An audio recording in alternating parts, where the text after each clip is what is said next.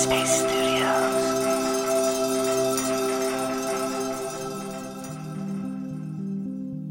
Hello, I'm Eve, and welcome to Radio Headspace and to Friday. Thanks for tuning in today. So, I was speaking with a good friend of mine the other day over a video call, and the connection was terrible. And we tried all the tricks turn off the camera, dial in again, and in the end, we just had to give up. The reason I bring this up is because it made me think about how often we are so disconnected from our bodies and what is happening around us. As Zoom would say, your connection is unstable. So often, our bodies might be physically present, but our mind is off somewhere completely different. Whether it's when we're working or spending time with family, having conversations, cooking, eating, or exercising, maybe even when we're trying to relax. The mind has a habit of wandering off, normally into past events or future scenarios that haven't happened. And it can sometimes feel like our signal or our connection with ourselves and others around us is weak, or that it keeps cutting out completely. Over time, all that disruption or loss of signal can lead to feelings of frustration at ourselves or others.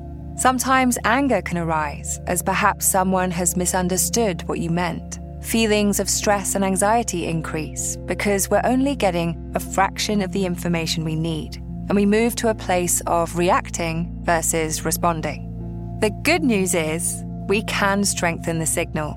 We can learn to reconnect or tune into our body and the world around us.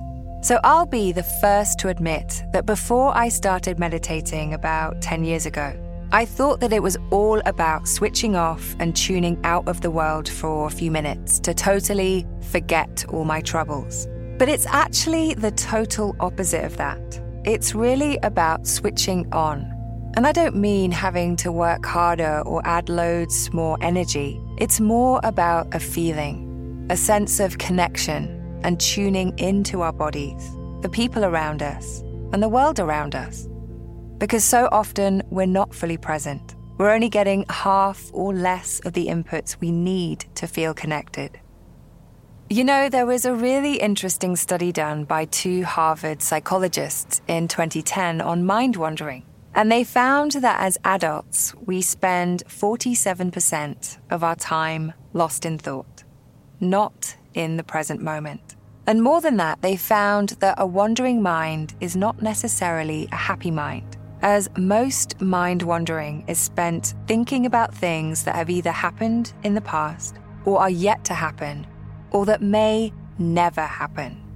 Now, that study is over 10 years old, but my sense is that if they were to repeat it today, that number may even have gone up, as we live in a very distracting and challenging world.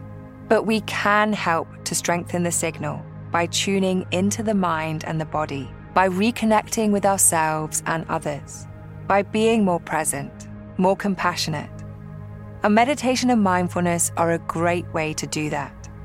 So perhaps the next time you experience a bad phone signal or a Zoom signal that is disconnecting, also ask yourself how strong is my signal right now? Anyway, I'll leave it there for today, and I look forward to seeing you back here soon.